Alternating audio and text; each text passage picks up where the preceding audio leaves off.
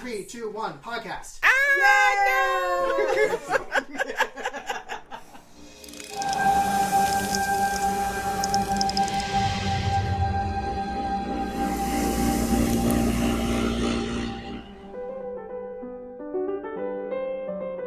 okay, here we go. This is our episode one, One. one of Head Full of Hannibal, and that's H E A D F U L L. Head Full of Hannibal. How else would you spell it? Hmm? How else would you spell it? Headful can be one word. oh, H A D F U L. like But as- actual English. Yes, as producer Justin pointed out, that ties us to the larger Bryan Fullerverse. Right. So we can expand our offering. Which is what we want. Yes. Uh, so we are a NBC Hannibal and Beyond fan podcast. and uh, and I'm Amy, I'm Jennifer. and we are here just kind of out of our own delight for the TV show in particular of uh, which Jen. Well, I'm, here because I said, Amy, you have to watch the show Hannibal. So I have somebody to talk to about it. And you were like, I don't know. I get obsessed about these things. And now we're having a podcast. There you go. exactly. Um, So and truth. and I resisted for a long time because I'm not really a TV watcher or a current TV watcher, so I did not come to Hannibal until the TV show was over, uh, which is actually probably good because I think it would have killed me to watch it in real time. It was painful. It was. I'm sure it was painful. Obviously, the show is over, so we are going to be a full-on spoiler zone. So, if you haven't seen the show and you don't know what's going to happen and you don't want to know, we recommend that you watch it right now or don't listen because we might jump back and forth. We plan on doing like recaps and stuff, but there will probably be a lot of back and forth and, and it doesn't necessarily have to be linear kind of things. But yes, all spoilers. All spoilers all the time. Please do. um, and I actually wanted to start by reading a quote that I found on Metafilter. And uh, there's some great, if you get obsessed and want to read back over things, I recommend there's some excellent Hannibal Metafilter discussions. Uh, they're awfully fun after you've watched the season and you're reading people's reactions to what they were watching in real time because you get to watch people completely freak out over stuff. But I found this excellent quote because, as I said, I do tend to get obsessed. and Jen, Jen has watched this happen for the past six months.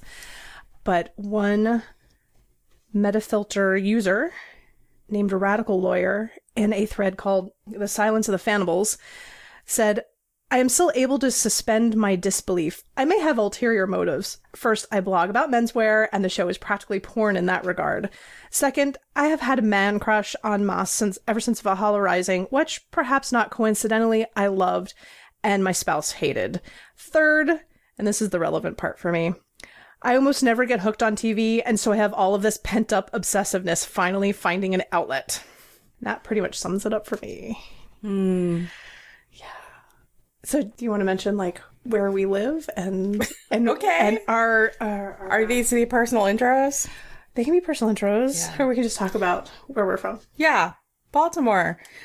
But we're not getting any more specific than that because we don't want like serial killers to come after us or anything. So, yeah.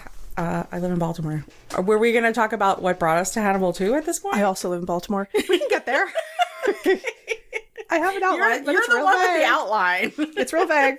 But yeah, we're in Baltimore, and I kept watching the show and going to Jen and saying, "I know they say this happens in Baltimore and DC and Northern Virginia, but this can't could not have actually happened in those areas and had the show like logistically happen yeah. um, because the area is too spread out and too congested, um, and they don't really embed it in Baltimore."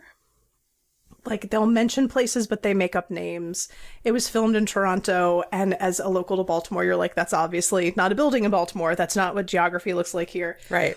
but Well, we do have like three feet of snow outside right now. totally. it's totally snowing. it snows all the time It's Maryland. really bleak. uh, and but on the other hand it's fun to live in baltimore and have this show and these books be around this area and think well Hannibal would totally eat at this restaurant, or he'd totally shop at this store. I love the Hopkins link to Hannibal because it's such a big hit to Hopkins' reputation, which gives me really good, great pleasure. Like a good hit or like a, a bad hit, Oh. yeah. Like you had a serial killer psychiatrist. Just let him in on the merit of his artwork, yeah, you gave him a full uh, ride of his juvenile juvenilia. because he did great like fanfic artwork of his obsessions, and that's what you get. Yeah.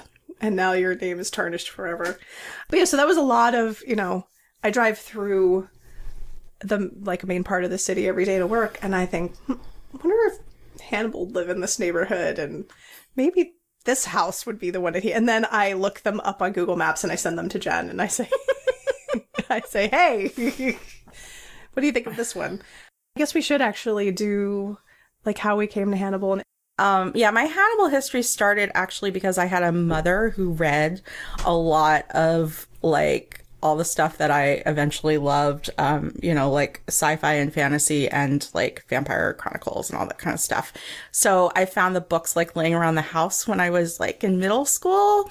Um, and, um, yeah, I clearly remember like reading like uh interview with a vampire at a very very young age when i couldn't understand most of it but i was just obsessed with like the back cover um and then yeah i found silence of the lambs laying around the house and read it um and it was freaking fabulous but i don't think i got like the breadth of the and the beauty of it at the time um and then of course saw the movie like everybody did it was fabulous um and then when i heard the show was coming on I was cautiously interested in it, but I think like everybody, you're like, well, they can't really do that, can they? I mean, they can't really have Hannibal without like Anthony Hopkins. He's Hannibal.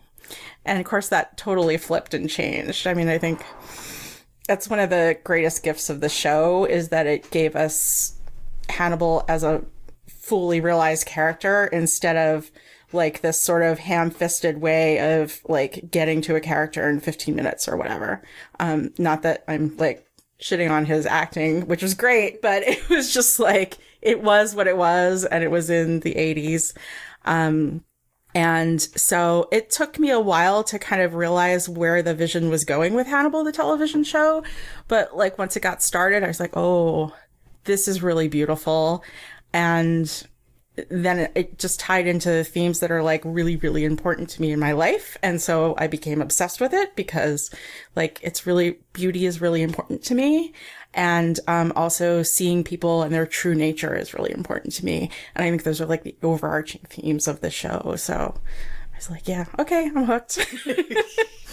so that's how I got there. My first experience, I remember when Silence of the Lambs came out. I think I was in middle school or late or early high school, and I didn't see it in the theater, but I was home alone one night and it was on probably Showtime, and I remember watching it by myself in a chair, wrapped up in a blanket, fascinated and terrified, and it was. I, I don't like horror usually, um, and this that I would sit and watch this by myself and through went through the whole thing. I think was really like a credit to the to that movie.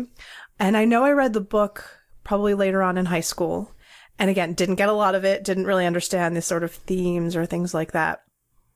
And then you're just kind of a cultural it's like a, a cultural memory almost. It was so popular.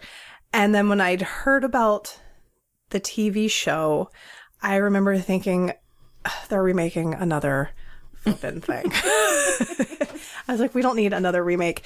And um, I didn't watch it because I don't watch TV usually in real time. And Jen kept saying I needed to watch it. And and then I got on Tumblr and I followed some people who I didn't follow them because they're Hannibal fans. I followed them over uh, actually Marvel fandom and some of them crossover. And I s- kept seeing all of these gift sets and pictures. And I was like, this looks really like this is that show. It's really intriguing. And Jen was like, you have to watch it. and I remember you talking about the finale, not like talking about it, but talking about your Yeah, I didn't give you any experience spoilers, of the finale. And you did not spoil anything.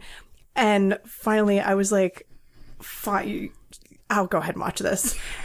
And I was, I remember watching the first one and just being like, "Oh, oh, okay, now I get, okay, I totally get this. This is my thing. This is totally my mm. thing." It was the acting, the aesthetic, the sound, the whole nine yards was totally.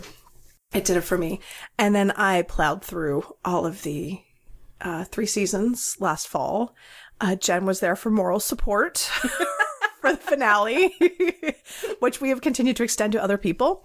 Uh, and yeah, I just loved, for me, a lot of it was the relationships. I love watching Hannibal and Will's relationship in particular. It's to me is very unique. And that constant push pull of attraction and revulsion and love and hate and uh you know my own internal like and I am a huge fan of Hannibal the character and I will go like totally giddy about him but I will always admit like he's not a good person No. like I might love him and occasionally I might like fan out and and just get into the stupidest ideas or whatever, but I'll always go back to the idea that Hannibal's a bad, dangerous person. Um I don't necessarily think of him as evil because I don't really necessarily believe in evil in that sense, but I it's it's always will go back. I'm like he's not a good person, and honestly, as much as I love Will, I don't think Will's a very good person either at times. Team Dark Will. he's super hot when he's not a Yeah. good person. But um yeah. I mean the thing about Hannibal not being a good person is that at least he's kind of honest about it. If you can stay with him long enough to see it, then you see it. You see him for what he is. And um I just love the idea that they they latched onto early on um, as him as Satan or a Luciferian character because, you know, the whole Luciferian thing is bringing light to darkness. So bringing that darkness into the light and showing it for what it really is. And I think that was kind of like, that's his character's motivation in a way. I feel like that's something people, I'm glad you said that because I think sometimes people look at that idea playing Hannibal as Satan and they tend to think of the very heavy handed, like evil walking the earth kind of Satan. No, Lucifer. I yeah, I mean it's very much like Luciferian to me, but I, I guess I'll come clean and say that like I mean I I also practice witchcraft and I practice a Luciferian tradition of witchcraft, and so um for me it ties into those kind of things, um uh, and the mythology, which is like we won't- we won't go into that. Right. That's another That's a whole nother road. But what, yeah, and I feel like if you look at Hannibal too much as just Satan, it's it sort of takes out the nuances Right, of the character. right. Yeah. Yeah. It's not very interesting to just think of him as pure evil all the time. Um, but as I, uh, a phrase I came across while looking, uh, looking up stuff on Marvel and the huge, and I admit I'm a huge Loki fan, is the idea that Loki's not your Wooby. He is not your little teddy bear. And it's the same thing in Hannibal. I'm like, Hannibal's not your Wooby, and neither is Will. Actually, nobody is in the show. Well, maybe Sassy Science, maybe Team Sassy Science, but even they've got a little bite to them. Oh, totally. Um, maybe the dogs, the dogs are, but I just like the fact there's nobody who's like super, super, uh, nice and they're complicated characters. So I, I liked all of that. And, uh, and since I watched the show, I'm now working my way through the books. So I just finished Hannibal. I have not yet read Hannibal Rising. I'll probably go there at some point You have to. just to be a completist. Yeah, just do it. Just get it over with. Yes. um, oh, and so we wanted to, uh, one thing we wanted to include is because we're both foodies and we like to cook and we like to drink. So today we are having, as I call them, jam jargaritas. Uh, Their recipe is from Northwest Edible Life, a great blog. And it's a, uh, it's margarita where you use whatever jam you have on hand to pump it up a little bit. Today it's blackberry. They're really good. And yeah. so we've just about finished our first round. so we'll see how this goes. Um, and I made dinner for us because we're at my house. Uh, and we had uh, very elaborate taco salads that I made, which is not a very Hannibal meal. I can't think of any character who. What character would eat taco salad for dinner? Well, Will would, but he would get it from Chipotle, which I can't pronounce very well. Hey, would he get it at Chipotle? Yeah. Or would he get it like at the Royal Farm store on his way home to Wolf Trap? to Wolf Trap. um, yeah, no, he totally. He'd be like 7-Eleven nachos. Yeah, I think Alana would be into these drinks. Oh yeah, totally. I think she would She'd definitely. definitely be into these Yeah. margaritas. So our overall plan is kind of do some recaps. We want to talk about Baltimore specific places. Uh, we thought it would be fun to maybe do some um, location, like dinners out or places in Baltimore that might be related to Hannibal or we think should be related. Uh, so there will probably be like an Instagram and some elaborate show notes. We may do some crafts. Uh, producer Justin knows how to make a bull roar. What? And Jen has put in a request for a custom one. I really want a bull roar. I want So- to freak people out. We will. It'll be freaking people out. And we would love to have some guests, just people who are fans. And we also have, you know, quite a wide variety of friends with some very specific skill sets. So, well, you know, because the cool thing about this for me, and the the reason I would want to listen to this podcast, um, is because I love listening to people who are obsessed with the same things as me talk about it in any form in in a variety of forms. So well, I love that do moment that. when you're like, that's me. That's me. That's how I Oh. feel. It's like in Velvet Goldmine. that's one of my favorite scenes in Velvet know. Goldmine. Oh my god, that's me. That's that's the first I've made I've made one gif in my life and it was off of that. Oh, and and I yes, that resonance of like that was me and also that's how I feel about things. Well, and I mean that ties back into that whole thing about being seen and the overall theme of Hannibal the television show is being seen for who you really are.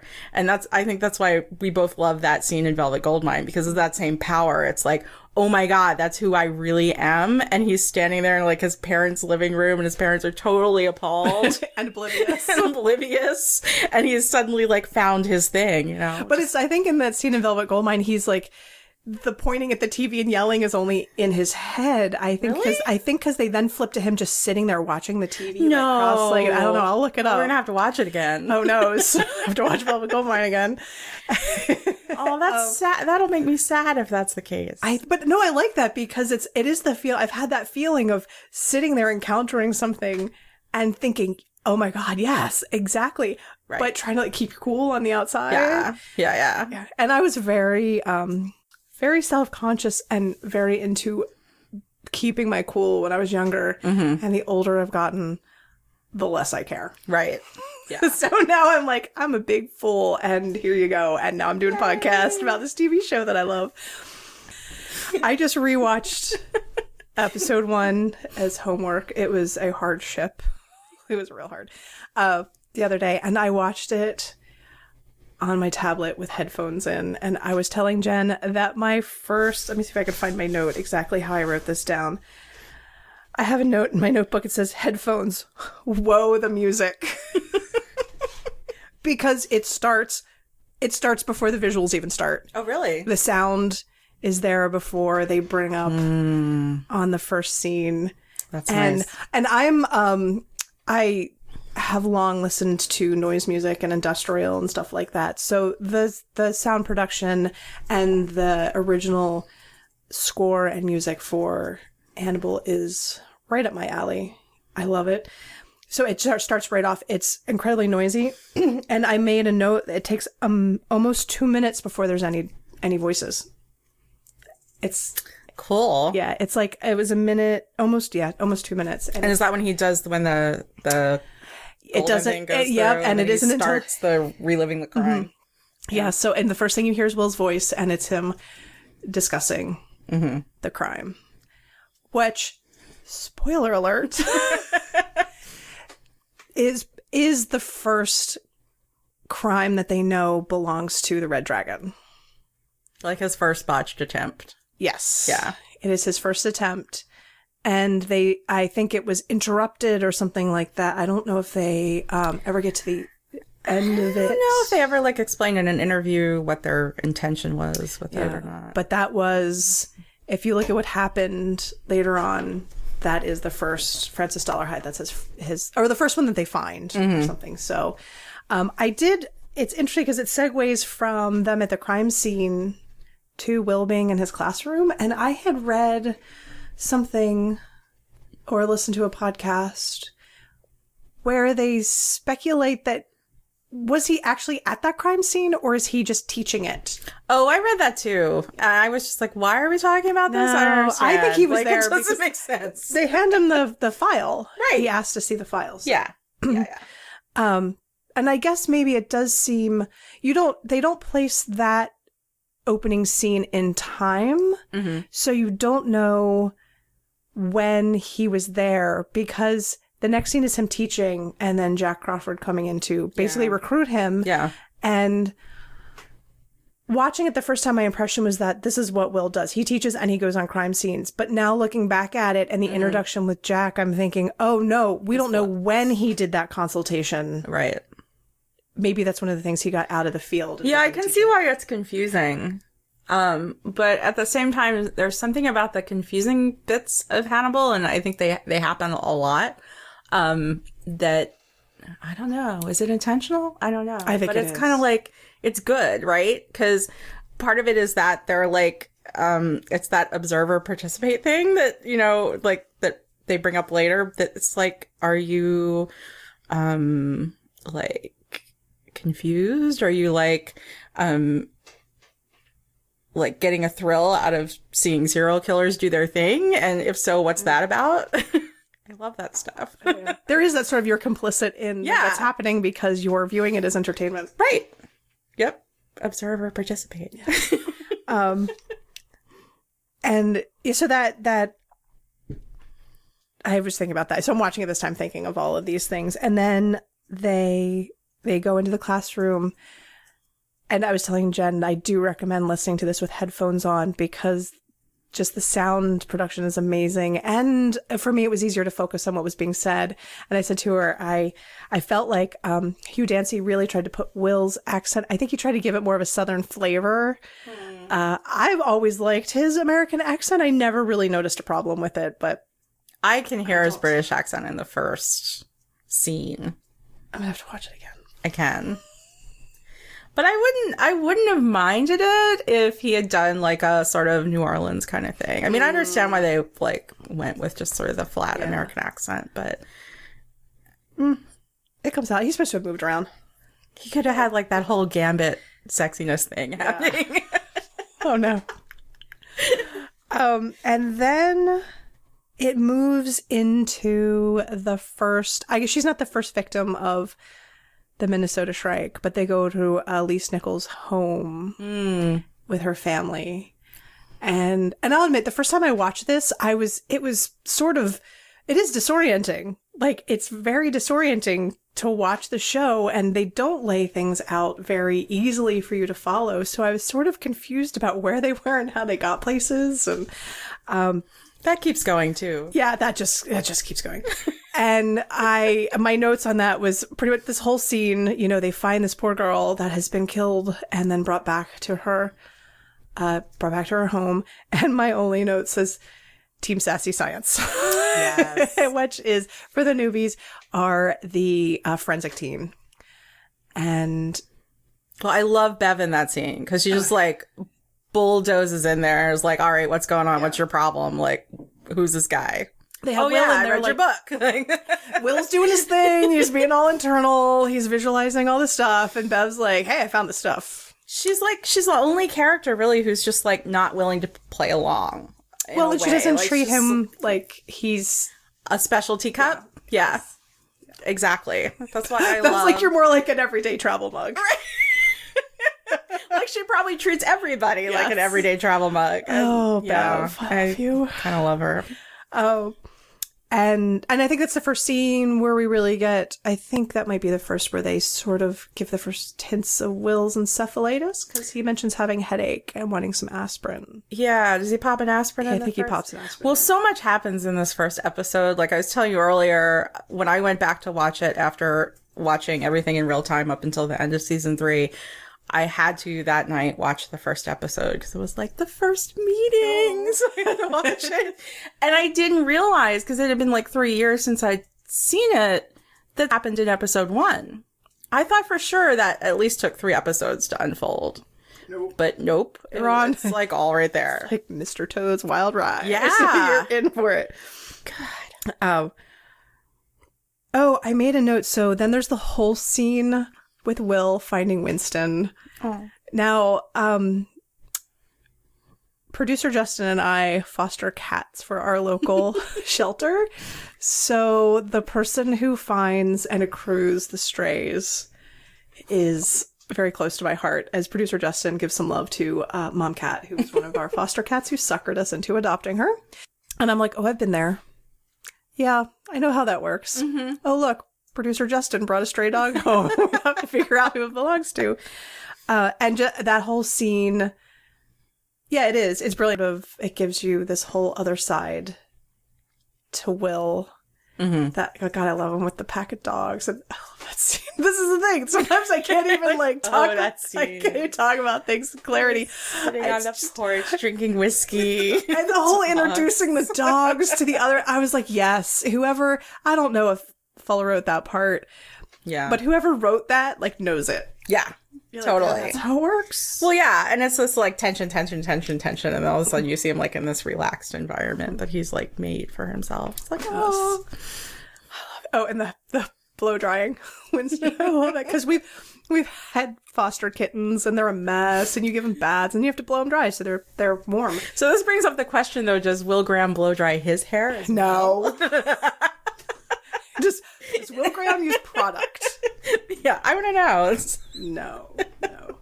It would uh it would ruin the uh the structure of those beautiful curls. Those curls were carefully placed for the blow dryer. It's a product in the most random way possible. He probably has like a quarter used jar of dried up pomade that some girlfriend gave him at some point Yes. with the best of intentions. Bingo. And it's just kind of still there. You could be an FBI profiler, Amy. I was rather fond of the Encyclopedia Brown books when I was a kid.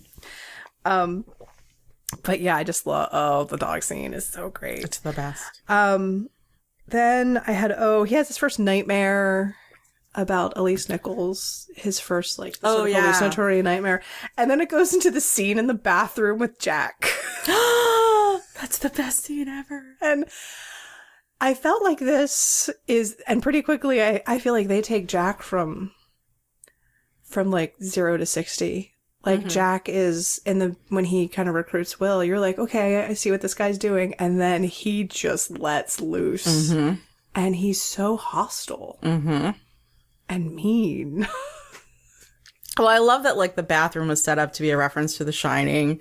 You know, I love the colors and the whole bit. And then I wonder, I wonder if that's like just if that's another layer of reference that Jack freaks out. Like he f- he totally kind of flips character from, you know, it's like uh who's the guy in The Shining? Who's Jack. I've never seen all of the Shining. What? I watched it once in high school with a high school boyfriend, and we ended up making out. So I've never seen the Okay, whole well, thing. then you got that benefit. Sixteen. Um, yeah, but anyway, yeah. I mean, that's and was it wasn't it unscripted? oh, I don't know that he when he screams at Will. I thought it was. Oh, I will look that up. That's up. something to research. And but it was just that I was like, this guy's taking a lot of liberties with this person who he just introduced himself to, and they do go to a crime scene. But then, I, and I'm somebody I'm a social smoother, so I tend to like to keep my relationships on an even keel. And Jack just lays into Will, and I mean, Will gives it back in his own sarcastic way. He's like a little shit about it. But Lawrence Fishburne is like such a physical actor. He's like such a presence in that scene where he just like boom. Yes, I do love when he yells at the guy to go use the ladies. Or like I can't imagine like a boss telling you that. Um, and I think it's is it right here when they right after this they introduce Alana yes. And In her wrap dress. and her wrap dress. I do like wrap dresses. Do you like a good wrap dress? now I'm going to point something out that I read through a Metafilter thread is that some people posit that particularly with Alana, but with um characters a matrix like color association where if it's I think blue they're in denial and red they're they know what's going on. Did I get my colors correct for Matrix? Oh my god. Um I don't know if that's true or not. Now of course I look for it. We'll look for it. Yeah, but I don't tend I tend to think not. I just think that those are colors that pop up. Mm-hmm. And often people will be in something that stands out in the You know, sometimes with these theories like I like it, it's okay, it's fun, it's a game, but it also takes me out of watching the show and being immersed in it. Mm-hmm. And that's what I really love. And yeah, sometimes it's like, oh God, whatever. Like, just stop trying to be smart or something and just Take immerse yourself in the show, you know? And I was an English major, not the greatest one, and out of practice for a long time, mm-hmm. but I do tend to, I'm like, what's the symbolism of this point? Well, it can be interesting, yeah. but then at some point, I think you just have to throw it away because it can be distracting. Yeah. It's like I'm a huge David Lynch fan, and I I love David Lynch for a lot of the same reasons that I love watching Hannibal, and part of it is the not knowing and not trying to figure it all out because there's actually no real answer. It's just it's all fetch. It's all like you know beauty and reaction to that. Yeah, I just like to kind of sort of sit back. It's the same way I read, where I know I'm like I know there's references and things here, but I like to just sit back and absorb it. Mm-hmm. Um, for the whole, I like the whole package. Yeah. So then after this is, if I have my notes right, is our first introduction to Hannibal when he's eating in his dining room. Just amazing. Oh yeah. God.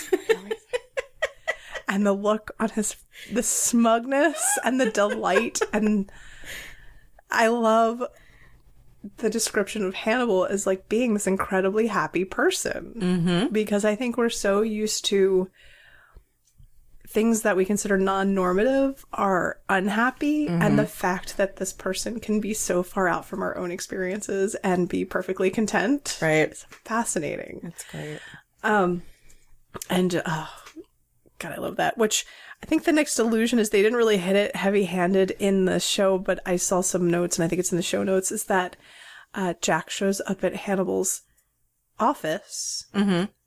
Well, first they have him, uh, they have Hannibal with, uh, with Franklin. Oh God. Poor Franklin. I'm glad you just rewatched this because now I'm reliving it all oh, over again. Yes. I try. and and there's the whole uh, oh god franklin's just a me- oh i like rec- i think i recoiled yes. i think i recoiled i think the first time he was on i was like get this pathetic thing off my well, tv and, and, you know that again is just like the brilliance of the show because you're like oh i just want to snap this guy's neck. Oops. Spoiler alert. You just like why are you get out of here. And the look on Hannibal's face where he's just like you're paying me to listen to you. Yeah. And you just put your snotty tissue on my fancy table.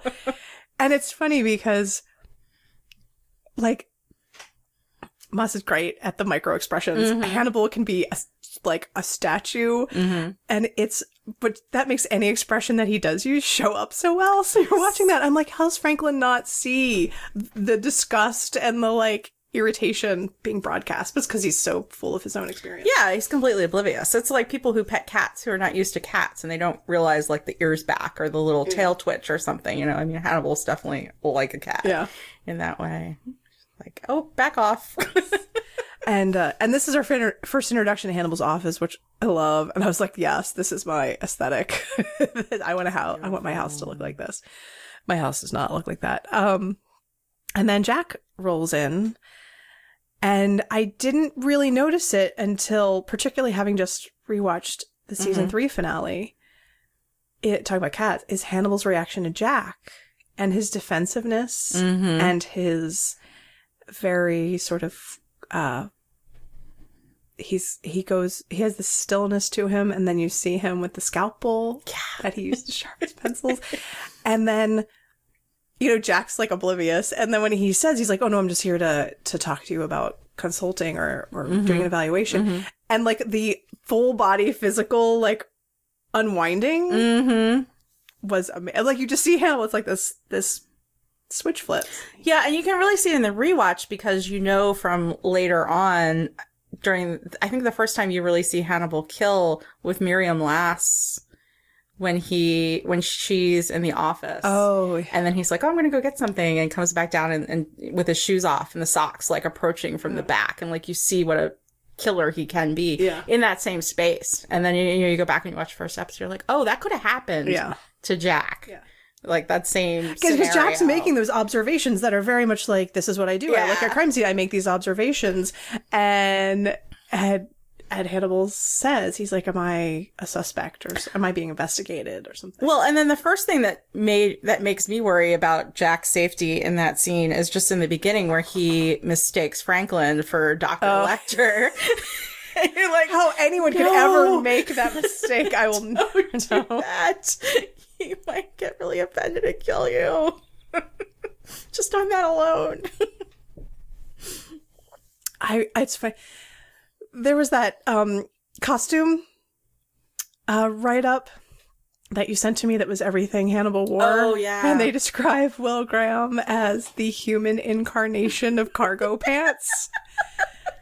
And I think Franklin's like the human incarnation of sweater vest. Totally. He's wearing one there. Bad, pilled up sweater vests. Poor Franklin. I know. I feel kind of bad for him. Um I Oh, and then the next scene is when we get our two our two guys together in the same space for the first time. And Hannibal's not wearing a tie, right? Hannibal's not wearing a tie and Will is just fucking ignoring him. just totally ignoring him. Yep. And uh That gets him every time. I I watched it this. I was like, "Oh, look! Hannibal brought his fancy coffee thing." Oh, really? Yeah, they're, he's drinking coffee, but he's brought his fancy coffee thermos, uh, which is beautiful and not available to buy anymore. I looked online. Oh, no. Uh, and now here's this is a big spoiler alert. When I watched this, Jen said to me, I'm going to tell you something to keep in mind when you watch the show. And she's like, Hannibal is in love with Will from the first time he sees him. In my defense, season three had just ended. and I was a little giddy. So I felt like I had to tell you that. So I watched the entire show with that in mind. Is that from the first time Hannibal sees Will, I don't even know if Hannibal realizes it, but that he is smitten. Yeah. And I might have actually, my notes say he, he is smitten, and Will is so sarcastic. That's what I, have in here. And yeah, so I watch it, and then I like. I wonder what it's like for people who watched it without that idea in their head. To me, it's screamingly obvious that there was more mm-hmm. than just your standard work and then friendship relationship going on. Right. And I wonder, you know, I think some people probably caught on to it very quickly, mm-hmm. whether or not it was intentional. And I can't imagine watching it without that lens. I don't know if I caught on to it right away. I don't think I did. I think it was like a slow revelation kind of thing. Slow burn. Yeah. Which is, you know, that's the best. It's delicious. so maybe I shouldn't have said anything to you. That's okay. It wasn't a bad thing to think about the entire time. It was, it was okay. Into the chrysalis, but Yeah. I can't the- Little did she know we'd be sitting here. I'm like, Hannigram.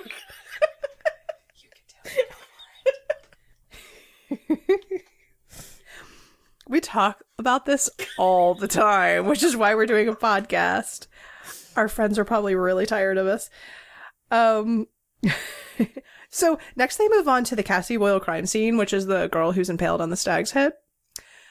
In the way that the show's not very linear, the first time I watched that, I thought, how did somebody kill a deer, deal with the head, and then stick this poor girl on it, not even thinking of the fact that it was a trophy head. Mm-hmm. And then they say something about how the head was reported missing. And then my next thought, I remember the first time I watched it was is Hannibal working with the Minnesota Shrike as a way to get people? Mm. Like that because to me anything was possible. Mm-hmm. And they very much give Hannibal these like godlike powers. Like he does these crazy tableaus, and you're like, how does like a 50 year old Oh, dude yeah. like do this Yeah, stuff he's overnight? like artisanal serial killer. handcrafted. and uh um yeah that's i just had this it was very like i was like i don't understand what's going on at all and i think actually that was something that um watching it the second time i got it a lot better i might note say lungs ooh oh, but that's yeah, that's Yeah. such a great scene though. yeah and the thought Naz back. Oh yeah, because it's the whole they took out her lungs while she was still alive. Segue straight to the um to him pressing the air out of the lungs, which I think from Janice Poon's blog, Feeding Hannibal, she mentions that they they said they could get somebody else to do that. And Oh. he was like, "No, no, I'll do it." I remember reading from that that they were gonna have him use a rolling pin, and she's got this like this great quote, like, "No, Hannibal Lecter is like a fucking rock star. He's gonna do that with his hands." And there was that great shot. And producer Justin would like us to mention how if you read the scripts, there's a whole scene that got cut out where um, Hannibal goes to Minnesota, I guess to sort of, you know, scope out a victim who looks like she would tie into the Minnesota Shrikes uh, Profile. profile. And he's at a college and encounters Cassie Boyle and her friends smoking, and they're rude. And so she's his next victim. And then I think Jose Andres, who is the food consultant, mentions how, like he's mentioned how, oh, if you had the lungs of somebody who smoked, they would be pre smoked and would add all of these interesting flavors to the food. And that all got cut out. I think it was good. I've, I've read the scene and it, I think it would have just you don't need no, it. You don't in need there, it. yeah. No. And as I was saying earlier today, I can't imagine who'd want to eat the lungs of a smoker. That's gross.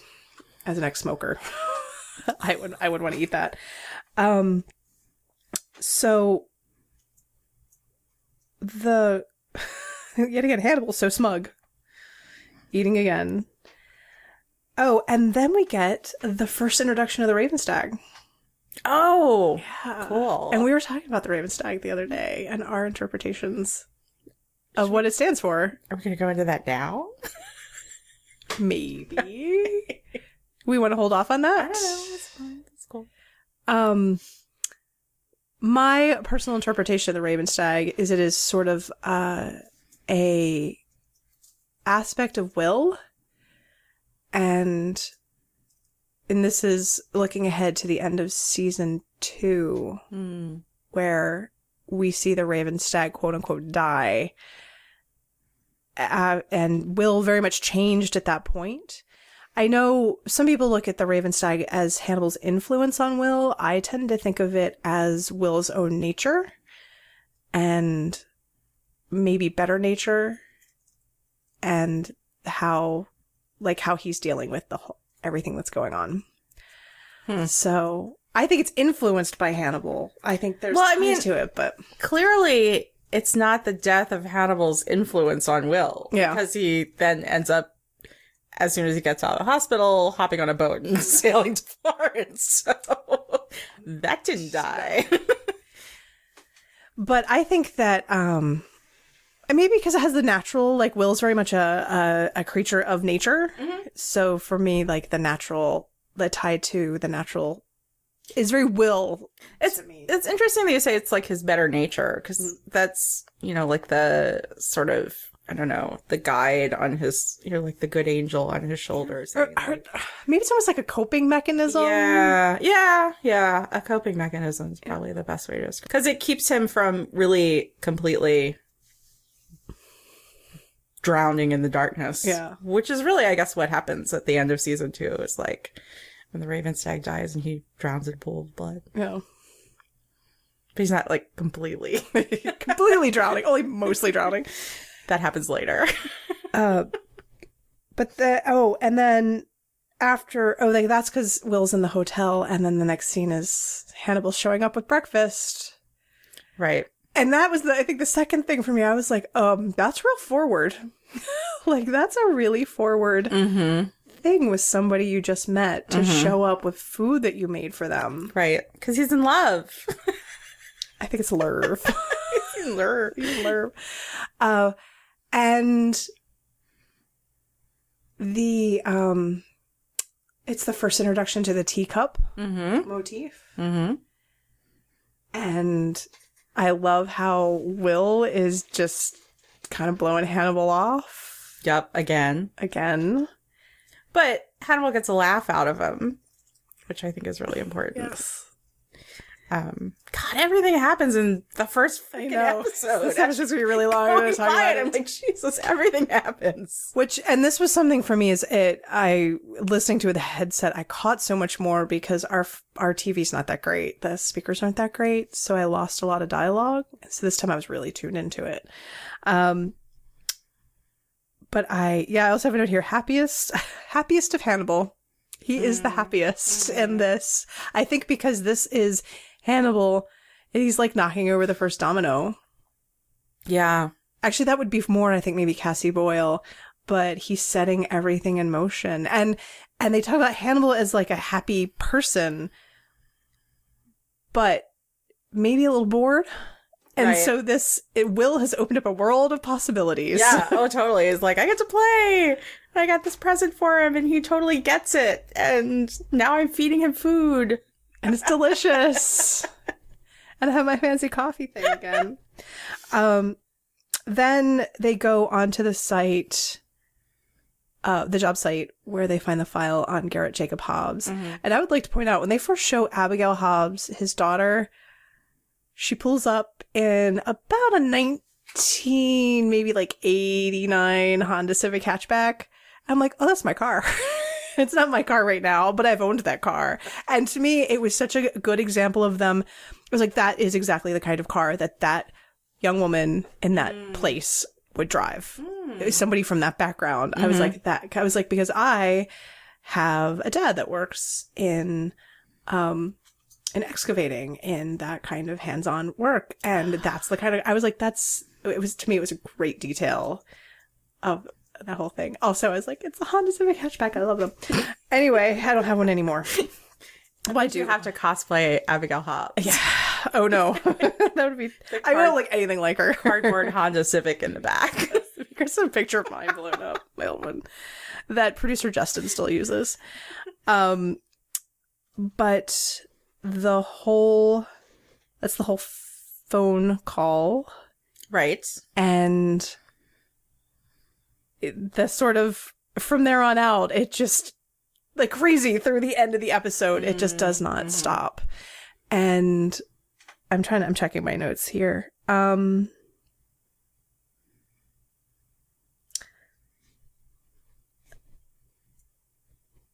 I think my notes got a little incoherent here. I think I kind of stopped taking them because I was just Did watching. you start just watching I just it? was just watching. That's what happens to me all the time. I'm amazed you can take notes. And can't do it. I can't knit. I can't do anything. when I'm Oh. watching Hannibal. I was watching it with that intention. Yeah. but the just this whole like tumble through to the end and i think what strikes me now is the the intimacy of the situation in the hobbs kitchen Mm-hmm. where i mean it's scary and there's people dying Mm-hmm. and there's somebody they're trying to save and then you get the whole thing of hannibal watching will like watching what he's Watching Will and Abigail. Watching Will take care of Abigail. Like, so not only does Hannibal, like, fall for Will in episode one, I think he also falls for his murder family in episode Yeah. one. He's just like, oh, this is, this is great. This, is- this could be us. This could be our thing. And it's just you can see him looking, and it's like you can see him thinking, like through the possibilities. Like if I get involved, what's going to happen? Right. And where's this? You know, what's this going to go? And then he becomes almost this savior. I love, I love the literal like Hannibal rolling up his sleeves and Mm-hmm. getting involved Mm-hmm. sections. Uh, some people tend to portray him as very sort of finicky and prissy. Mm. And I don't think that at all. I think he's very cultivated and all of that. But in my head, Hannibal does not worry about getting his hands dirty. No. Not when he is going after whatever he wants. then he'll do whatever it takes. Yeah. So yeah. Well, and then something I noticed is when they when they show the last scene, which again, Bliss put the headphones on and watched the last scene. The sound, it's that very simple piano Mm-hmm. piece with the uh, hospital room with Abigail asleep and Oh, Han- yeah. Hannibal holding her hand Mm-hmm. and Will coming in. And something I noticed is that I kind of couldn't tell the timeline is that Hannibal is holding her hand and you can see her blood all dried on the cuff of his shirt. Oh my god. And I was like, oh, he hasn't even changed out of the clothes that he was wearing. He hasn't changed anything. And and it's just like that ending right there is you're like, where the fuck is this gonna go from here? like, what the fuck is gonna happen now? Um so God, it was great. It was great. Yeah, it sound. So it um something I was thinking about is so in the book Mhm. Red Dragon, Mhm. they talk about the Hobbs episode. Oh yeah, like early on. It had happened after Will catches Hannibal, and doesn't he consult with Hannibal when Hannibal's in in jail in order Really? to catch? In order to catch Garrett Jacob Hobbs? I thought so. I don't think so. I only read this like six weeks ago. Okay, so maybe you're okay. I, but I can't remember. well, We'll I, look this up and put it in the show notes. I just thought like part of the drama of Will going to visit Hannibal in jail is that they haven't seen each other since he caught him. but it's the books; they're different. Yeah. No. No, no, no. And I'm not talking about where they tie in together. But I, I was saying in in a parallel to this in the in the book. Like the I- timeline. Yeah, the timeline changes Huh. that. I think he goes. So I think it's that thing where Hannibal does help Will in the book Already? find him, find him, but it's after they. um I think there's been a second. I'll look it up. Hmm. I can't remember. Yeah, you're gonna have to look that up to convince me. Yeah, I'll, I'll look it up. I'll email Jen and then I'll put it in the show notes. Uh, so I'm trying to think what other things did they pull in from the sh- the books in this? I think they just the first talked. episode. Yeah, I think it's just so. really the Garrett Jacob Hobbs stuff. Yeah. Which was just like one sentence in the book. Yeah, Really. I mean, they don't even mention what his daughter's name is. They just say he had a daughter, Yeah. I think. And that's the end of it. And that it drove Will nuts. yes. So. Poor Will. I was I didn't know about this when I watched it because I didn't really get onto like the fan sites or blogs or anything until afterwards, but I was watching season 1 going, "Oh my god, somebody help this man." and then I found about this about to Save Will Graham.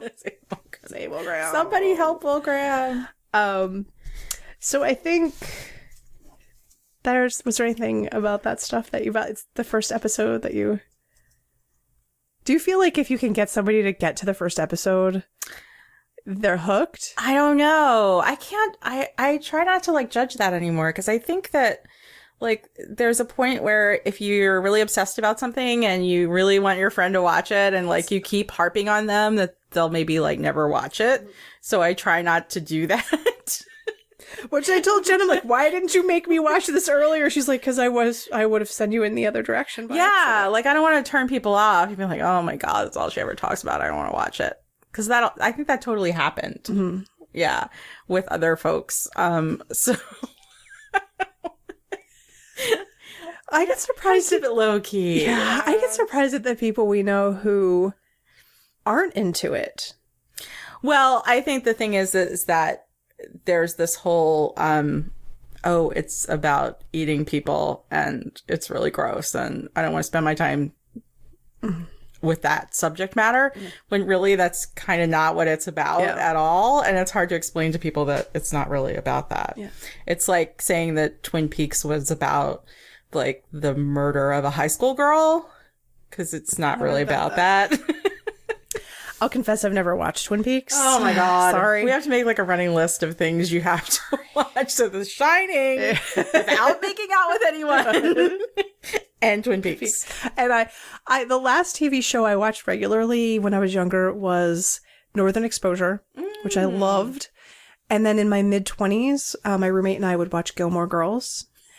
and actually, we would then watch Anthony Bourdain and uh, Jamie Oliver. It was mm-hmm. our Tuesday nights. And then after that, I did not watch TV really for another 10 plus years. Yeah. Streaming has really changed things. Well, yeah, I mean, I didn't watch television, television until Hannibal came back on, and then I was like, okay, I got to figure out how to get reception for NBC television. So are the only reason why I tuned into actual live television for three years, Yes. and I don't do it anymore. Yeah. So. Just stream it. Maybe I'll buy it if it's really good. I bought the last season of Hannibal because it wasn't yet available just to stream. And I was talking to Jen and she's like, just buy it because it it looks good for them if they buy it. And I know there's the huge Save Hannibal movement. And they keep teasing us with a possible season four somewhere down the road. Oh, so here's the thing. If we hear in August 2017, or maybe like in September, because it'll take them a little while, that they're going to have season four and we know what platform it's on, like we have to have a special podcast. Oh, yeah. Like, I'm coming to your house in the middle of the night, whatever, Yeah. and we're just going to do it. We're just going to do the thing. News alert. It's going to happen. Hannibal's back. Um, yeah, that would be that would just be us just screaming. It'll be like, you know, Fireworks. when your team wins the Super Bowl. Zeus whale. What were those things Why are they jumping on a car outside with their tops off? Oh, Hannibal's that's coming here. we could set fireworks off in my neighborhood. Yeah. Nobody would bat an Dude, eye. Dude, it's Baltimore. We could totally get away with it. Yes, it would be great. It'd be just another Tuesday. So stay tuned. yes. There could be a static uh, jubilation somewhere in the next year. And so I did want to go into these questions that uh, our episode's probably going really long. That Heather asked us over. Oh, since yeah. we do have a friend, a friend who's a fan, as crazy, as we are. Um, and we were telling her about our plans for the podcast, and she basically started pepper us with questions. Because she's a scientist. She's a scientist. She likes to know things. does like to know things. and the first question she asked us was, "Would Hannibal want to live forever?" I don't even know where that question came from. Were we talking about vampires before I that? don't know. I think of the Highlander song, the Queen song. Who wants to live forever? Oh, I don't remember that one. I'm sorry. Um, I think we were both in the know. Oh yeah, absolutely no. Oh. Death is like something for him to like have friction against. Like I think his whole life and the whole idea about like how things are so like neon beautiful to him is because they all die. Like he's super aware of that. Clearly he kills people. Well, and it's also yeah, it's like that's everything's made sweeter by the potential Yes. that it could be yes. that it could be gone. Though um I said that I feel like if his particularly if he felt like it was a good death, Mhm. he wouldn't fight it. I said in opposition to Will, who like fights for life. Yeah, He he I rages against Yeah. the dying of the light. Yeah. And you see that in the season two finale. Yeah. Um, but yeah, Hannibal. I think if it, I, it particularly, I don't know how. Heather also asked us if he could choose his death. What do we think it would be? I cannot even begin to imagine. Yeah. I think um, you know, probably um dying embraced by Will Graham. and spoiler alert going off a cliff. I mean, that's that's up there. Yeah, I mean that's probably a really good death for him, right? Like that would be a good ending. yeah. Yep. I think like maybe like meeting a good adversary, you know, in, in battle almost or something like that. But and and because she was like, "Oh, do you think he'd want to be eaten?" And I was like, "No, because for Hannibal, eating people is a power play. Like it's it's a power over." And so I don't think necessarily that he would want that to happen to him. Right. On the other hand, I could see in the way that it's sort of like a almost in like a religious sense, like taking someone somebody's body into yours Mm-hmm. and this like a consecration. Yeah. Um, but then she asked if if asked to create a recipe for someone who would want to eat him, what would it be? Like, how would Hannibal like to be cooked? Super fancy. Super fans. I feel like it'd be something French, maybe. Oh, yeah. Do you think? classic French? I think maybe some. I don't. I the uh, molecular gastronomy. I don't know if Hannibal would be into that. It might be a little too fussy. Hmm. Um, but I feel like it's something that would involve a lot of steps, but it wouldn't get to the the the strangeness of it. I think you might want to be like savored over time, you know, mm-hmm. like like little bits and pieces of him like eaten in very fancy ways Yes. over like a, a year or something. Can't stew. No, not canned stew. like packed in those little freezer bags that he packs people in. But I mean, he could be alive because it's like what he did to Gideon, Abel Oh, Gideon, you know, where he could live through most of it. God, that was the worst. It's the worst. But but I I feel like almost like he would in a way enjoy watching if if he liked the person who was eating him, he he'd enjoy their enjoyment. So like Will was Yes. slowly Yes. digesting him. It's like first I'm gonna smoke like this, and then I'm like sous vide this, super and braise this other thing.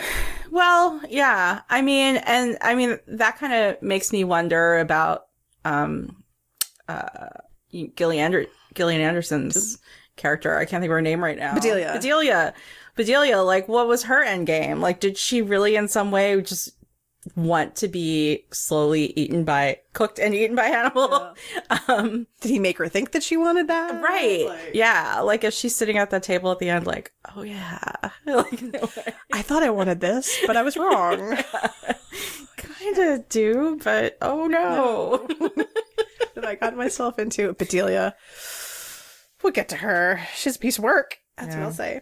Um. So yeah, do we have any? Uh, do you have any recommendations for anybody to? I didn't. I was really super unprepared for That's this first podcast. I like to make outlines, so I'll talk about the cannibals. Oh, please talk about. Yeah, I'm the just talking about They're can- the best. cannibals, and we'll put a link in the show notes. Cannimals is a um a Tumblr comic. It is about Hannibal, but they're the cannibals. and Hannibal is a penguin, Hannah penguin, and Will is a mongoose. and they have baby penguin Abigail because Hannibal stole the egg from some other penguins and they're raising her. No, he stole him from the Shrike's nest. Oh, she's a shrike? Oh, I thought she He, I don't know. I think it's like you don't know, but Uh. they mentioned in the comic that he stole Abigail from a Shrike's nest, and they're like, "But why does she look like a penguin?" because she takes after her father. exactly. I freaking love that little comic. and I forgot who. I know that uh, Al- Alana is a pony and Margot's a zebra, or vice versa. As we just found out today, Franklin is a walrus Perfect. and Jack is a bear. Yeah, perfect. And I forgot what other people are, but it is amazing. It is funny. It really hits like some excellent points about the relationship. Hannah Penguin is hilarious. What's also hilarious is that people who are into it now reblog to the person who makes it all sorts of penguin videos and I- mean I have I have done this. And then there is an AU of the cannibals called the Cuddle Husbands. I think there's also I think there's two Cuddle Husbands AUs. There's Really? the one where they're a panda and a red panda. Mhm. And then there's the other one which is Space Dogs. Space Dogs is a ship that is um, one of Hugh Dancy's characters, Adam from a movie I still haven't called seen Adam. that Haven't seen that. Yeah. And um, then Nigel, which who Mads played in Charlie Countryman, Which I have seen. which I, good will for him. I'll I'll talk about that in a minute. But so um, in the Cuddle Husbands AU of the AU, they are raccoons. I haven't seen that Adam one. And Nigel, yes. So Cannimals, two thumbs up. We highly recommend it. It is funny. It is astute. It's awesome. Um, I would say Charlie Countryman. I watched that movie, and the beginning I really liked, Mm-hmm. and then I started to not like it. And I loved Nigel, and I loved his last scene was some of it was Yeah. amazing. I was like, this is some of the best acting I have like ever seen in this last minute. Yeah, Mads is fucking brilliant in it, but like very early on, I was like, "Oh, I've seen this movie like a whole lot," And it's like the like you know some dudes like what would I do in a crazy foreign country and some wacky girls in love with me kind of like oh, Well, and the thing, I was like, oh, look, it's like a white dude from America whose life sucks. So he goes to some Eastern European country, inserts himself in other people's business, all because he's in love. Mm-hmm. And I don't even get the impression that she's in love with him, even at the end. right And, and I, I cannot remember the character's name, which makes me feel terrible, but I always, she seemed very passive. She was just sort of, in a way, kind of going along yeah, 'cause with the men like- in her life. so it's like the white guy story like that's it Yep, and then all this fucked up shit happens, which is Charlie's fault. but it's okay because he's in love. yeah And uh, yeah, but Nigel is again not a nice character. Mm-mm. Some amazing lines, some amazing acting, and his last scene is like there is one shot. I was like, oh, he just had ten emotions in the span of three quarters of a second. They just go across his face. I was like, that was amazing. Uh, so yeah, that movie. It's I wouldn't say you're wasting your time if you watch it because there's some good points. oh yeah Th- well yeah yeah, and all of them. I have to watch Adam though I've never watched I've never that. watched that either. we'll have to watch it Yeah, I'm working my way through their back catalogs. King Arthur, not a good movie. just watch the beginning with the scene not a good movie. and then that's it Not you're done. Uh, so yeah, that's um, Cannimals was my recommendation. that's a good one we'll both recommend Cannimals today. Yeah, sure. we'll think of something else next time. Um, so yeah, I think that is that enough for us it. today. We've been going on for what, like an hour and a half? like I feel like we have plenty. like we always do. This is what we this is why we're doing this because we just talk about it all the time and we're like we might I think I jokingly said something about a podcast or that Justin suggested a podcast. I think it was like already happening, and then it's like, oh, I'm involved in this. Okay, No, I wasn't going to do it by myself. And you were like, "Yes, let's do it." And I was like, "Well, now the gauntlet has been thrown. The oven mitt has been thrown down." Um so yeah, this was Head Full of Hannibal, episode 1. Should we sign off now? Okay. Okay. So Jen, Yeah. don't go in the murder basement, Jen. Okay, don't go to the murder basement, Amy. Thanks everybody for listening.